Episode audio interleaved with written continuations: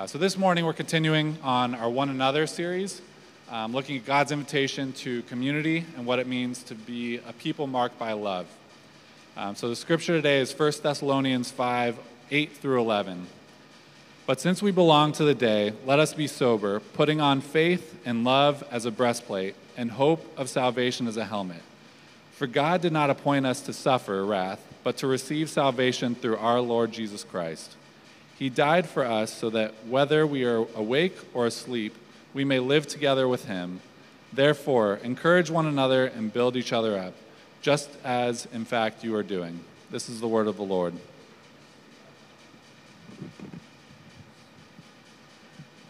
All right.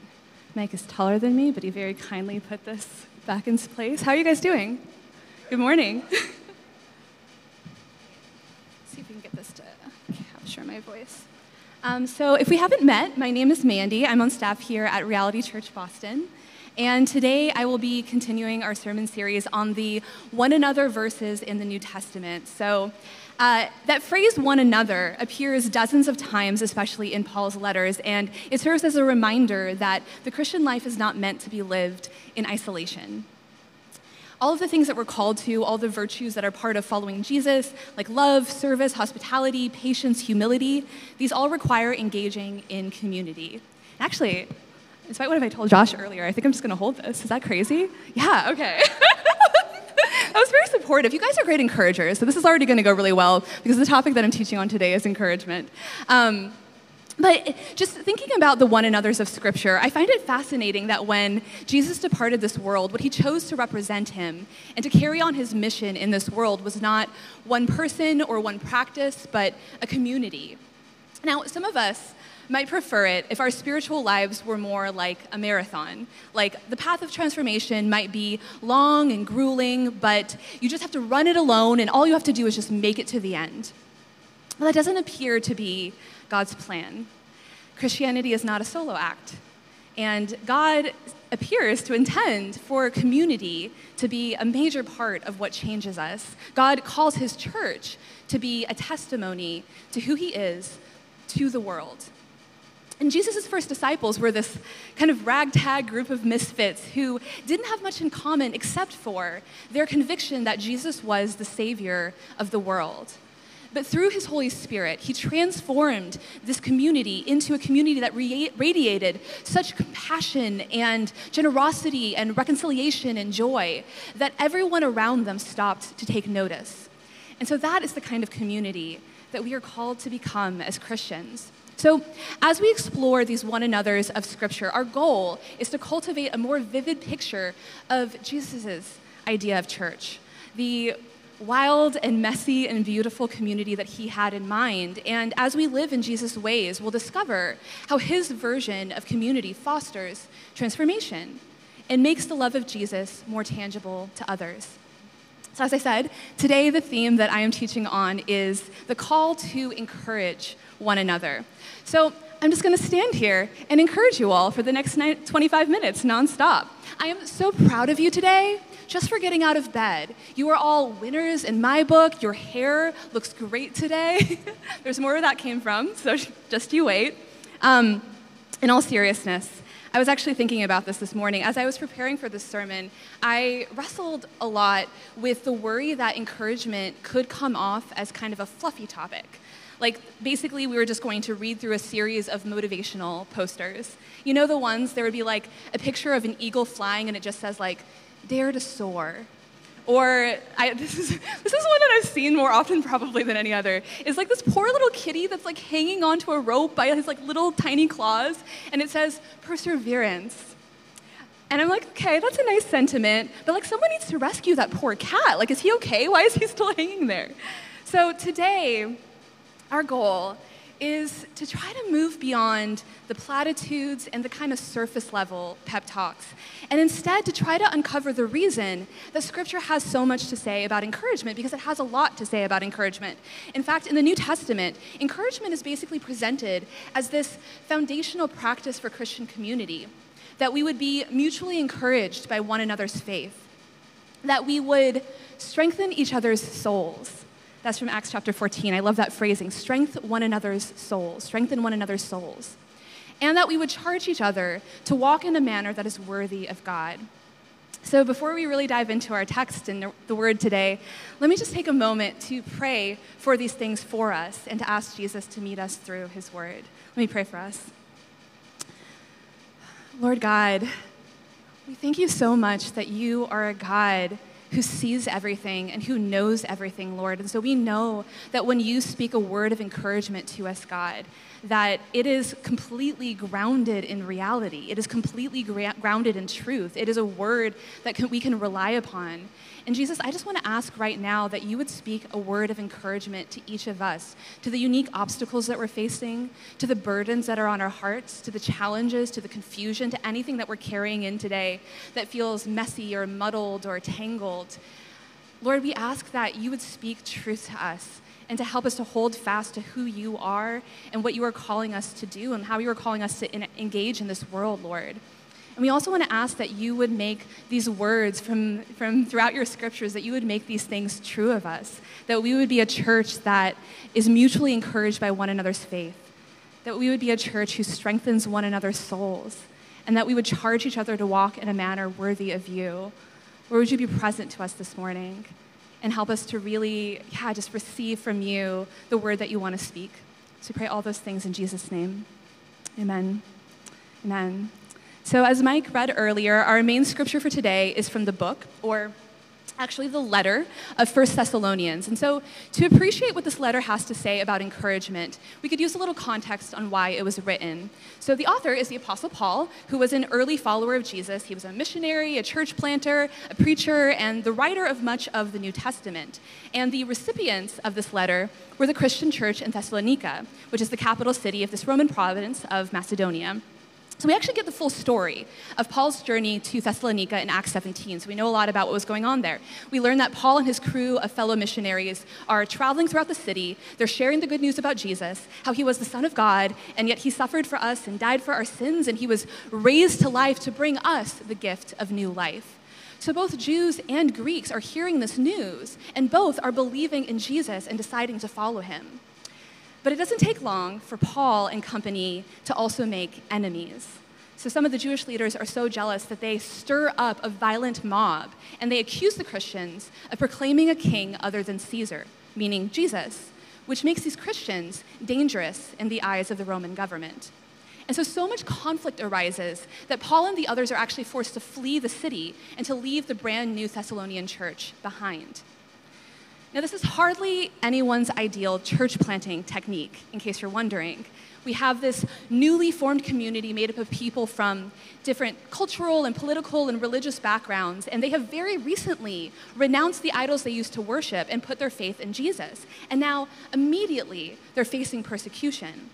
And then soon after that, their leaders are kicked out of the city. So, Paul is understandably worried. Will this church be okay? Will they hold fast to their faith? Or will they cave and compromise under pressure from the Roman government? So, since Paul is basically persona non grata in the city, he decides to send Timothy back to check on the Thessalonians. And Timothy comes back with a glowing report. Not only is the church surviving, they are thriving. They are enduring persecution bravely, even though members of their community were likely martyred. They've become known throughout the entire region as a church that is marked by joy in the face of affliction and evident love for one another. And in response to this wonderful news, Paul sits down to write them a letter. So we can already kind of anticipate, based on this context, why First Thessalonians would be a letter of encouragement, because Paul is super encouraged by the faith of the Thessalonians, and he wants to encourage them to continue on in their faith. But Paul also takes this opportunity to address some of the concerns that were causing the church anxiety. So, first of all, the Thessalonians' understanding of the afterlife was a little fuzzy, and with all the persecution that was happening, they were thinking a lot about these types of questions, like what does it mean when Jesus says that he's going to return to the earth in glory? And when is that going to happen? What happens to those who have already died, even died for their faith? And how can those who remain know that they're living faithfully and that they'll be welcomed into Jesus' kingdom? So, the Thessalonian church is marked by joy, faith, and love. That's already a reputation that they have, but they're also struggling with confusion and uncertainty. So, they're in need of reassurance that their suffering is not in vain. So, Paul's letter meets this church in the midst of the complications of real life. And so, his goal throughout this entire letter is to fortify, to kind of build up or to increase the Thessalonians' faith. And Paul does that by calling them to re anchor themselves in what's true and to remind one another of what's true. And so, this is at the heart of the call to encourage one another. Encouragement has the ability to reshape the story that we're telling ourselves about our lives, about our future, and about God Himself. So, encouragement, the Greek word used here is parakaleo, and that can basically mean to come alongside, alongside someone or to address them with words of exhortation or comfort or instruction. So, there's this element of soothing and consoling, but there's also an element of building someone up and calling them forward. So, even if we look at the English word, to encourage someone literally means to put courage into them, to kind of infuse courage into them. And this is so important because the Christian life, if you're going all in, if you're going to commit to wholeheartedly following Jesus, it requires courage. Jesus is going to ask you to do things that you're not sure you're capable of, to give to others as if their needs are your needs, to serve and to welcome those who can't offer you anything in return, to forgive that person, to cross those uncrossable social, racial, and socioeconomic barriers, to resist temptation, to believe in supernatural evidence of God's presence and grace, and to live as if sin and death don't get the final word. Jesus calls us to drop our comfortable, self indulgent, often self serving ways and to follow him. And he calls us to pursue a transformed life, not just for our own sake, but for the sake of others, and that requires courage. So, what we learn here in 1 Thessalonians and in many of Paul's letters is that Christian community needs to be a place where our courage is renewed, where the words that we speak to one another re anchor us in truth, where we are built up and propelled forward to keep walking in faith. So we can see Paul actually modeling this type of encouragement here in chapter 5. And the text kind of gives us a sense, based on what he's saying, of the types of questions that the Thessalonians were probably asking. So, for instance, how can we persevere in the face of such opposition? Well, Paul says to put on faith and love as our armor, because walking in the ways of Jesus will strengthen you. The more that you follow him, the more you will experience his goodness, and the more your trust will grow and your fear will fade. How can we know what is waiting for us after death? Well, Paul says, remember that Jesus has offered you eternal life as a free gift. Your hope of salvation is like a helmet that reminds you that no lasting harm can befall you, so rest in the truth that you are safe in Christ. How can we as a church live in a way that reflects our faith? Encourage one another. Rehearse what is good and true again and again as a community. Speak to each other in a way that builds up your faith, that revives your hope. Your words have the power to speak life to others, so use them to strengthen one another. So these words that Paul is saying in this chapter, they're such beautiful, life-giving words, and I just love the idea that's being put forward here of this community that proactively seeks to fill one another with courage and with hope.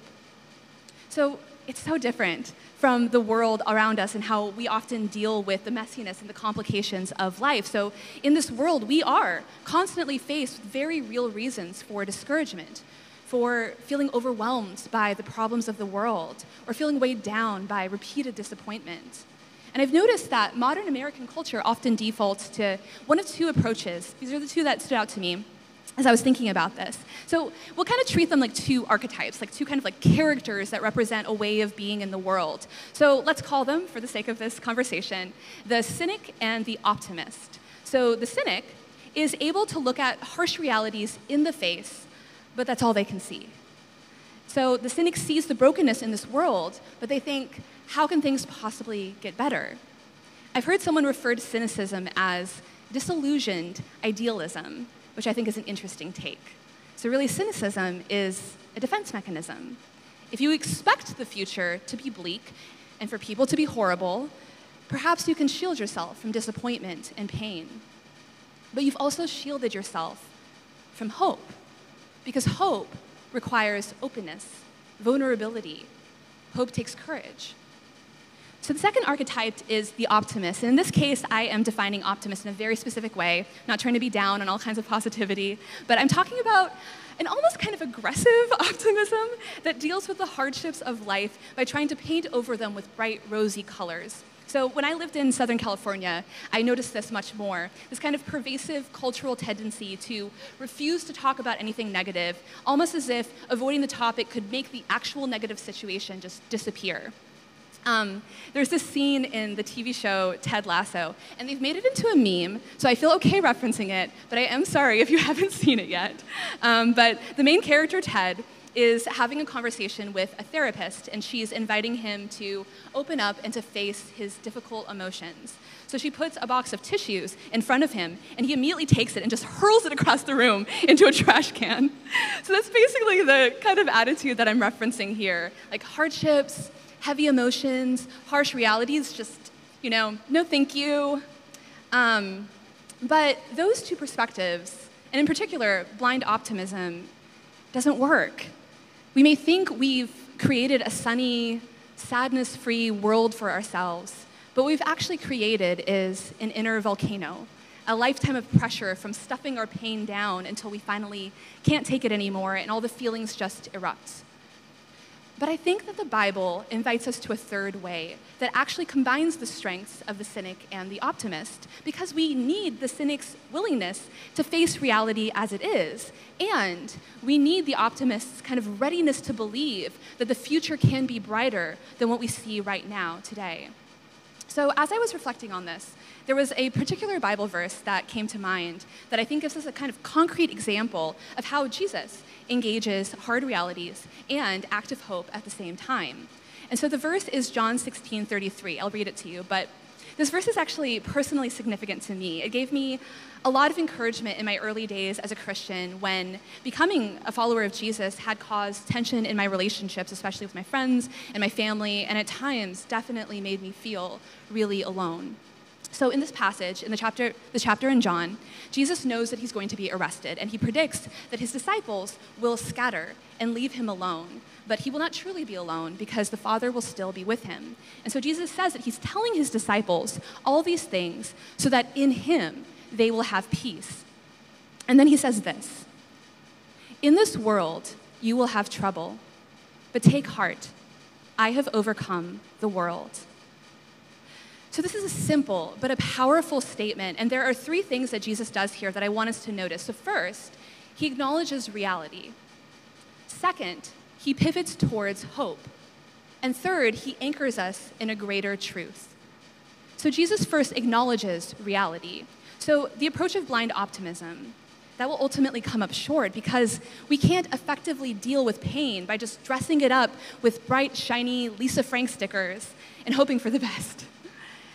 Encouragement is shallow if it attempts to erase what is true. And it is true, as Jesus says, that in this world you will have trouble. And what I appreciate is that as we walk with Jesus and as we learn from his teachings, we'll notice that he never asks us to pretend. He never tells us to act like things are not what they are. Instead, he gives us real reasons for courage and a solid foundation for hope. So, this is the second thing that happens Jesus pivots towards hope. He doesn't dismiss the difficulties, but he then shifts our attention with these anchoring words. But take heart. And it's a call to courage. It's a challenge to cynicism and despair. He's basically saying, in this world, you will have trouble. That's true. But that's not the end of the story. There is more to come. There is reason for hope. There's a way to move forward with courage. So Jesus ends this exhortation by saying, I have overcome the world. What a crazy thing to say. I have overcome the world. And only Jesus can say that. In other words, this world that is full of trouble doesn't get the final say. The pain you experience, the obstacles you face, the new reasons for anxiety that just seem to pop up every day. Jesus has overcome them all. Jesus has done battle against fear, discouragement, despair, and hopelessness, and he has won. Through his perfect life, his sacrificial death, his glorious resurrection, he overcame sin and death. He broke their power. And he is even now ushering our world towards healing. He is making every broken thing new, and that includes you and me.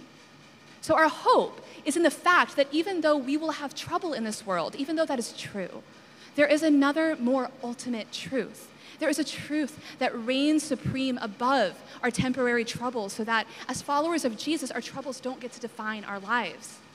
Through Jesus, we find reason for courage. And as we follow him, as he teaches us to see things through his perspective, we will experience the renewal that he is bringing about more and more. So take heart. Jesus has already overcome. And so, this is the third way of seeking true encouragement to face life with courageous hope. And it's worth noting that a powerful encouragement does not necessarily have to be long and intricate, it can be straightforward and simple. And I remember a while ago, I was having a conversation with a friend who is a great encourager. And as I had shared with her about this recurring theme in my life, basically feeling like God was inviting me to live with more courage. And there have been many situations where I felt like the Holy Spirit has prompted me to kind of pause, look at my situation, and to notice what path my fear is telling me to take versus what path my faith may be telling me to take. And so at these crossroads, I'm basically facing this call to ignore the voice of fear and to choose to be brave to make decisions based on my values, based on how Jesus instructs me to see the world, and to trust that as I walk in faith, even if my legs feel shaky, God walks with me. So I was with my friend, and I was telling her about one of these crossroad moments. And so, you know, I was facing a decision, and I wanted to choose the brave thing, but I was also afraid of the consequences because I knew that the brave choice was also the harder choice, as it often is. And I had, you know, this small inner voice exhorting me to be brave, but I also had this louder internal voice that was like, or you could give up and just hide under your bed covers, eat some Ben and Jerry's, and maybe your problems will go away with time. So that was clearly not the voice of wisdom, and I knew that, but I just needed a friend to speak out loud against the voice of fear to just affirm the hard decision and to give me the strength I needed to move forward. And so that's exactly what she did. And later on, I was texting her kind of like updates and new prayer, prayer requests, and she sent me a text that just said this You are so brave and so loved. And it was such a simple statement. But I still think about those words all the time because that was exactly what I needed to hear. You are so brave. You are so loved. When we are battling against discouragement, when we have so many thoughts swirling around in our brains that it's hard to know what to listen to, sometimes we just need someone to speak clear and simple truths over us just to quiet all the noise. We need someone to remind us of what's true because often the truth that we need to find strength and comfort and peace is right in front of us and we've just forgotten it. So maybe we need to be reminded of the times that we've already been brave. And I don't know your story, but I know that in this world, each one of us faces troubles, loss, betrayal, injustice, neglect, very real reasons for anxiety. And yet we're here. Against all odds, we have chosen to follow Jesus. We have chosen to gather here in the hope that He will meet us and remind us that He is near. We have chosen to keep living by faith, to let go of our old ways, and to embrace the new life that Jesus offers us. And we don't have to worry about tomorrow because God is able to supply new courage for whatever you may face. So remember how Jesus has met you. When you needed fresh strength, remember that He has already overcome. You can choose hope. You can be, and you are, brave, and you are loved. Maybe that's the reminder that you need today that Jesus does not give or withhold love from us based on what we do or what we bring to the table. He responds to us based on who He is. And He is love incarnate. He has given His life for us. And God's word says that neither death nor life, nor angels nor rulers, nor things present nor things to come, nor height nor depth, nor anything else in all of creation will be able to separate us from the love of God in Christ Jesus. You are so, so loved. So that day, those words were for me, but today they're also for you. And that's the beauty of encouragement. We are simply sharing the same truths with one another over and over until what's true about God and what's true about us starts to recolor our vision and these kind of ultimate reigning truths become a part of how we automatically, intrinsically see things. So, how can we grow in our ability to act as encouragers? Well, first, I, I, think that just naming this as a value is an important step. Realizing that words do have power. They can tear us down, but they also have the power to build us up and to give us life. And this is especially true when we ask God to guide our words. So, throughout the New Testament, the Holy Spirit is often referred to as parakletos, which comes from the same root word as the word we talked about earlier, parakaleo, which means to encourage. So, the Holy Spirit is an encourager, a comforter, an intercessor. And he empowers us to do the same work and to fill God's people with courage and hope. And we can learn to listen for his leading and how to strengthen and how to comfort others. And we can look to Scripture, which is just overflowing with words of encouragement that we can take to heart and let shape the way that we think and the way that we speak. So, this week, as I was um, reflecting, I was looking back at times on my life where I received encouragement just when I needed it. At times when God maybe delivered a timely word or the comforting presence of a friend, and it just revived my hope, revived my courage. And I was kind of just starting to look for patterns, like what kinds of reminders helped to shift my perspective when I was at a low point. So I noticed three things, and I feel like I'm always picking three. It's not intentional, I promise. Like I just can't help it. Maybe it's a holy number, I don't know. But there are three core truths that stood out to me from those moments of encouragement. Um, and so the three things are this first, that God is with me. God is with me. Second, that God is in control. And third, that God is good. So these are three very simple but essential truths. God is with us, God is with you. God chose to send his Holy Spirit to dwell within us to never be apart from us. There are so many dark and heavy moments in my memory where the one thing that made the biggest difference was just experiencing God's presence anew, just being reminded that He is with me. And I'm constantly surprised by what I can survive and what Jesus followers in general can survive just by knowing that God is with us. That He walks the, the long, hard roads alongside us so when everything is just like swirling like a storm around you, God is your anchor, your safety, your security. God is with you. And God is in control.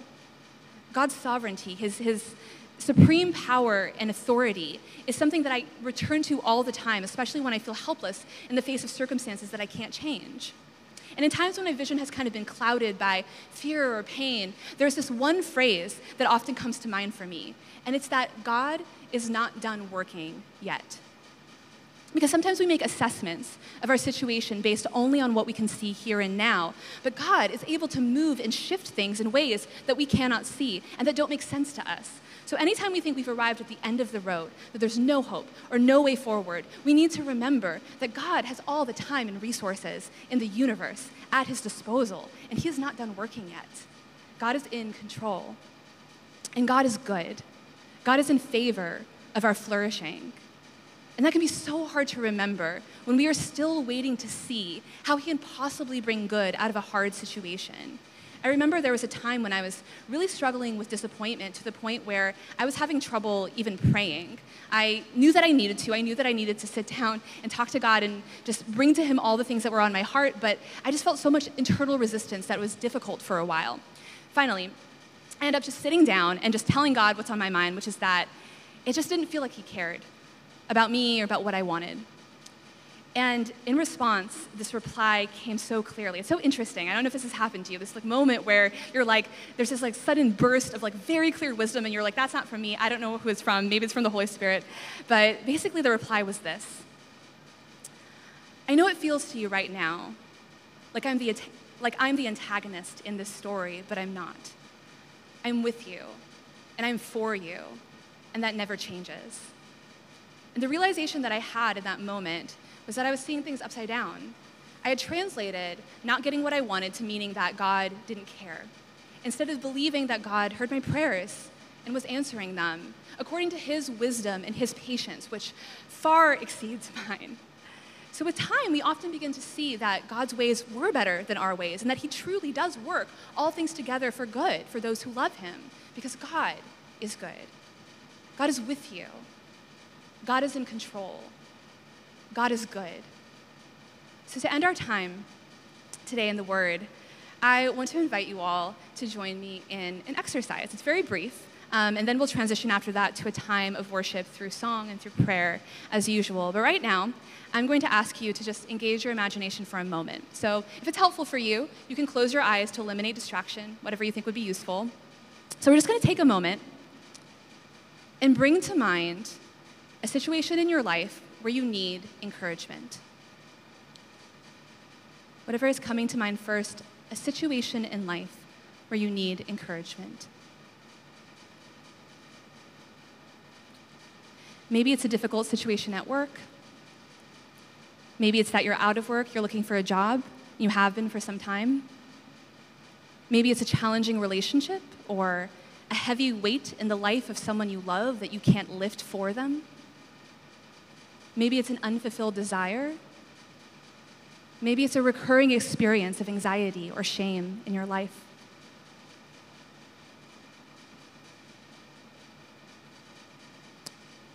So, whatever is coming to mind right now, imagine it as if it's literally a wall in front of you, a literal obstacle in your path.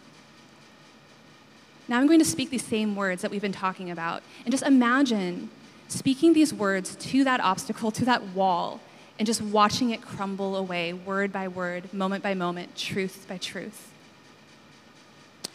God is with me. God is with me. He tells us his very name is Emmanuel, God with us.